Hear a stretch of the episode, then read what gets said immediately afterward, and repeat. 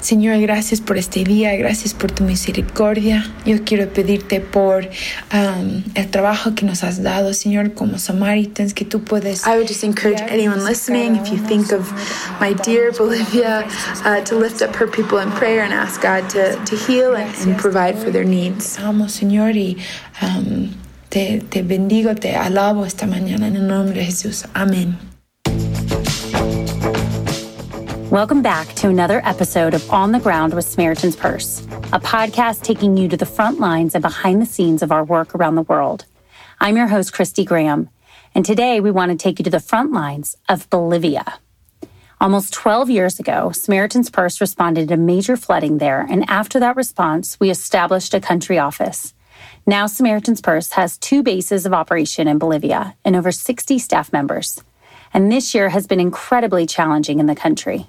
So last October, Bolivia had presidential elections, and they turned out to be uh, fraudulent elections that led to a widespread civil unrest. There were a number of deaths and, and injuries, and and the result of those elections, firstly, it was really a divided country. It really turned people against each other and, created a lot of tension. And so they were already kind of dealing with with that when, obviously, at the start of 2020, uh, COVID struck and it hit Bolivia particularly bad. They, they have a very poor health system, and it was just unable to cope with the crisis. Uh, Bolivia currently has, has, the third highest death per 100,000 in, in the whole world after mm. a result of COVID. And so uh, the disasters looking back over the past year have been, have been many. The challenges are tough. This beautiful country is experiencing major devastation and compounded crisis. Our teams on the ground are adding new programs and shifting their focus to bring hope and healing to those who are suffering. I had the opportunity to speak with Grace Wright, a field and teams communication program coordinator. She painted a picture of what it's like in Bolivia right now. So I have Grace Wright with me on the phone, and Grace serves in our country office in Bolivia.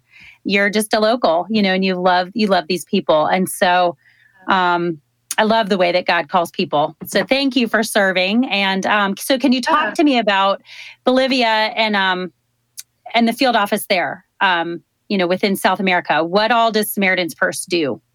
Yeah, absolutely. So here in Bolivia, we actually have two separate field offices. We first came to Bolivia, um, what, almost 12 years ago now, because of some flooding that happened in the Beni region. So that is on the eastern side of the country.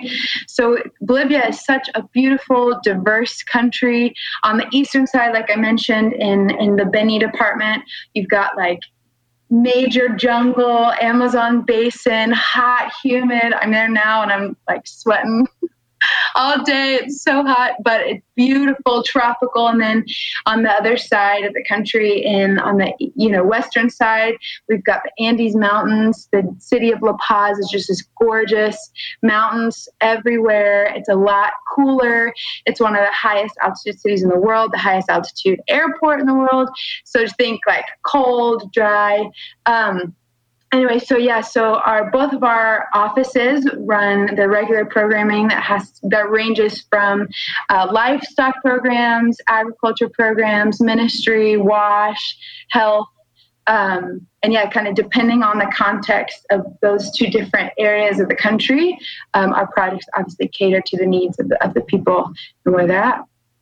So you painted a great picture but i imagine covid-19 has kind of changed um, and shifted and made you have to pivot on both sides. Can you talk to me about how you guys have had to adapt? So, Bolivia, uh, I would say first across the country, we went into a pretty quick quarantine.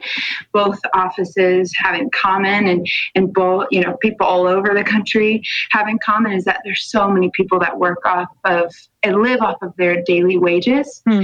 And when COVID hit and quarantine happened, uh, it, I mean, people just were were were lacking basic items to survive off of basically. I mean you're talking like your daily food rations etc so uh, again just some major need, basic needs for people who uh, couldn't get out to work because we were on uh, complete lockdown as in we could not leave our homes except for once a once a week to be able to buy groceries. And if you can't work and you live off of your daily wages you, you can't you know, going to a grocery store isn't going to be helpful, um, just because yeah, you don't have any any resources to to pay for for the food for your family. So.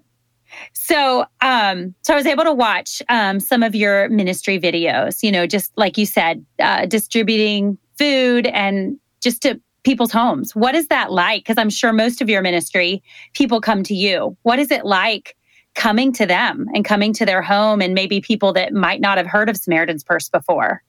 there's an urgency, right? We're all on quarantine, and when you don't have, uh, you know, there's this major need around you, and obviously, as Samaritans, our first reaction is to let's let's try and meet that need, um, and uh, you know, the physical need, the spiritual need. So, getting to see the families, and even just uh, with a smile, being able to say, we know that this will get you through the next few weeks, and we want you to know that that um, yeah, we care about you, and the Lord cares about you, and um, you know, I could you could see just kind of the desperation in some of their faces, and um, some people just expressing how hard it's been. Some people, others, um, you're really not having the words to say to be like, "Who are you coming to give me this bag of food so my kids can eat?" And you know, um, so it's obviously a really, really special thing to be able to do that. Um, I had one woman who just, eh, you know, I think she just needed someone to tell kind of her situation too and get some off of her chest. And she just shared how they ha- couldn't pay for, you know, their the, their light bill, their electricity bill. They couldn't pay for their water. They're they're just trying to make ends meet. And she, I remember, I mean, she had several kids, and I can't imagine what what a mom might feel like and not being able to feed their kids. She just I remember her her going through, you know, I just I cried to God at night saying, What am I going to get my kids to eat the next day? And so obviously it's not us in ourselves taking this food, but being able to be that instrument to say, like, the Lord loves you and He sees your need and and we just want to help you and and get to pray for someone in a time where they're where I mean everyone's hurting and everyone's suffering to a certain extent um, is obviously a, a really cool and beautiful thing. Mm-hmm. I can imagine, you know, just allowing them to tell you, you know, some of their their desires and their needs. Um, sometimes God wants us to say it out loud, you know, so that yeah, and and, and you guys can tell them God sees you. You know, God yeah. sent us here, you know, and he he saw your needs and he prepared, you know, provided um but prayerfully, you know, these these ministry opportunities um gives the ultimate you know, ministry of Jesus Christ, you know, because sure. yes, we want to help them physically, but ultimately we want to share the, the hope of Jesus with them. One of the main ways Samaritan's Purse responds is through the local church. David McCall, the country director for Bolivia, explains how this allows our teams to accurately assess the greatest needs and to equip the church to stay connected long after Samaritan's Purse leaves most of our work, we, we partner with the church. That's what we want to do. That's what's sustainable. That's what has an impact. We believe that the church is God's tool for uh, for bringing salvation uh, through Christ. And so this time, though, with the COVID crisis, we wanted to reach those who are most in need. And we, we were able to do partnerships with over 100 churches uh, in Trinidad, in La Paz, and they were able to help us get what people needed to them. And so we did food projects, we did hygiene kits, uh, and the church really was our partner in that. And so we gave them the, the items they needed, we equipped them, and together we went out and reached the people. And the encouraging thing there is that we see that uh, all those people we served during the new projects and during this time still have that connection to the church. And they know when they need help in the future, uh, they can go to the church, and, and we hope that's really going to just help the church increase their witness in those areas. And they're the ones that are there to be able to follow up with these families and continue to kind of feed us that information of there's still a need here. There's, you know, this family is doing okay now, and their congregation is really following up. So obviously, in response to COVID, one of our first things, especially um, I'm especially thinking of, of an area outside of La Paz, and we kind of immediately got in touch with them uh, to figure out what the greatest needs are, and that's how we even identify that food was just a thing people needed. Um, so I think uh, beyond that, uh, we also were able to kind of train some of these local pastors and continue investing in them. They took the Sharing Hope in Time of Crisis course, so we got to train them in that, so that again they can continue to kind of share hmm. uh, the hope of Christ in, in, a time that's really really difficult. So, uh, you know, the twofold being able to invest continue to invest in, in the local church partners, but also um, kind of partner with them and use them and um, yeah, just their position in ministry to help us reach the people who, who have the greatest needs. With the help of these church partnerships, we've been able to add eight new projects on top of the already 10 existing projects to meet the greatest needs in the country.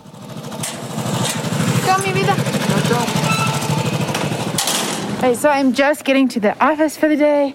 My husband just dropped me off on our motorcycle. I'm gonna walk in. Um, we are obviously taking all the precautions necessary here at the office, so those that don't have to come in um, are working from home, and those of us that do, we've got some lockers set up out here. We keep the office nice and safe for everyone.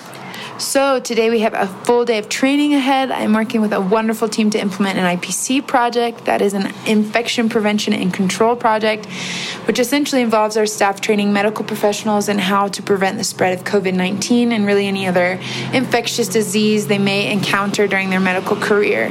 So, we are teaching them things like how to don and doff their protective equipment properly, the proper patient flow and triage process, how to set up an isolation area. Uh, really, our hope hope is to equip the health staff with the knowledge they need to keep themselves safe, their families safe, and be able to continue serving during this time of great needs. Our senior programs manager, Gilvin Ramos, talked to us about how the projects make an eternal impact. Okay, so um, we've had two sorts of responses. One, which was um, a response regarding uh, the health system. We worked by donating uh, protective equipment to our partner doctors and hospitals. And then we also donated, we're also donating protective personal equipment to La Paz, the, the whole health, public health system, and to Beni.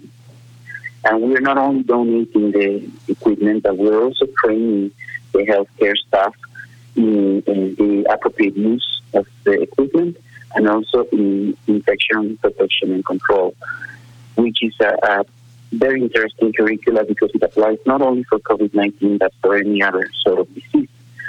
But we also worked with the people that were most at need during the, the quarantine. We've had a pretty long quarantine in Bolivia. It's been like for six months already, and people haven't been able to, to work. And at first, it was really, really rigid, so people couldn't even leave their houses. So, of course, we have a lot of a lot of people that depend on, on their daily wages. They, they they don't work on a day, they don't get paid. So we partnered with churches, with local churches, and identified the most the most at population. And we delivered food baskets, and we also delivered um, hygiene supplies, especially in sanitizers, face masks, face shields, and we also, um, along with the churches, preached the gospel, presented the gospel, and also made a strong link and a strong connection between the church and the family. We found this family that had like nine people, nine family members with their father, the mother, six children, and uh, a grand a grandma that was living with them. The father was working in the rural area when the quarantine came, and he was unable to come back home. They were in, in a lot of trouble and the pastor from a nearby local church had already talked to the church members, and church members weren't so wealthy either, but they were trying to support this families because they had nothing to eat. So um, when we got there, we got there with two food baskets because of the family size, and it was like, and for them it was really, really shocking.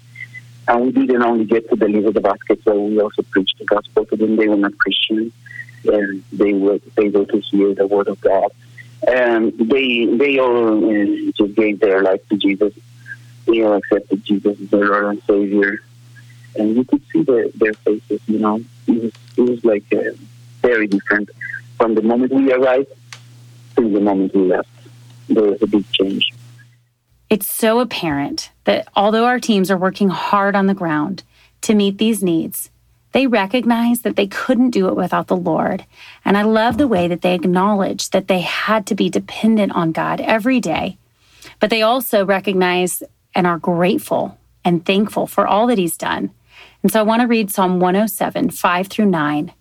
They were hungry and thirsty, their spirits failed within them. Then they cried out to the Lord in their trouble. He rescued them from their distress. He led them by the right path to go to the city where they could live. Let them give thanks to the Lord for his faithful love and his wondrous works for all humanity, for he has satisfied the thirsty and filled the hungry with good things. The people of Bolivia and our teams there need our prayers. And here are some specific requests that their staff has given us.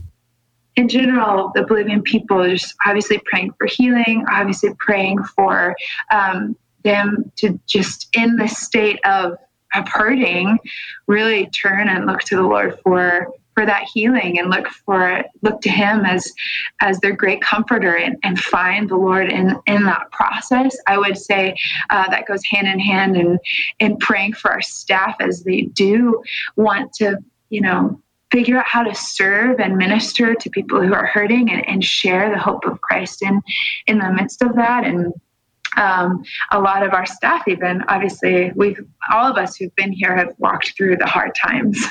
So it's um, yeah i would pray for that spiritual vitality um, perseverance praying that our staff um, one thing that i often pray for our staff especially our staff that's constantly in the field is that it just the lord would give them a new a new word, a new mm-hmm. um, something to share with beneficiaries and not kind of have the same old, same old thing in their head, but that, that the Lord would really move them um, in their own quiet times and in their times of prayer or just in, in the way they're doing ministry to have a new and fresh word and God would really speak through us to, uh, in the right moment at the right time, meet someone's needs um, and be able to have the opportunity to share share the hope of Christ, right? And um, so, yeah, I would, I would definitely cover our uh, ask that we cover our staff in and uh, their safety, as obviously they are also going out. Um,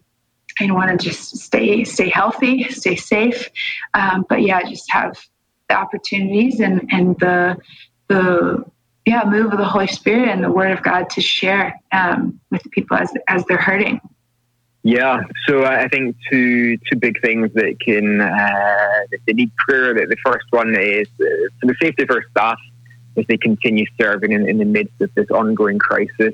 Uh, they, you know, they're on they're on the front lines, and uh, it's it's a hard time. You know, people are trying to uh, stay at home and, and, stay safe. That's the general feeling in this time. But our staff are out there every week uh, serving the beneficiaries, and just prayers for them that they would feel encouraged, that they would feel refreshed, that they would feel uh, God's presence in, in this time as they share His message of hope and of salvation. And, and so we'd really appreciate prayers for them. And then secondly, I really ask for prayers for the upcoming presidential elections. Uh, they will be in October, the 18th of October and obviously following last year when there was a lot of uh, conflict and civil unrest, uh, there's a lot of tension and nerves around these upcoming elections. So we pray and ask for prayers for just peaceful elections, that uh, the person that God wants to be in charge would be chosen, and that there wouldn't be any violence or fighting, but it'd be a peaceful process. The coronavirus has been devastating. And one thing I've learned is that it's given us all a more global perspective. I hope that throughout the week you'll continue to pray for our brothers and sisters in Bolivia. Thanks again for tuning in today. I hope you were challenged, as I was, hearing stories and voices from our Bolivia office. As always, if you'd like to know more or see pictures of our work, go to our show notes or to SamaritansPurse.org. Thanks again for listening and have a great week.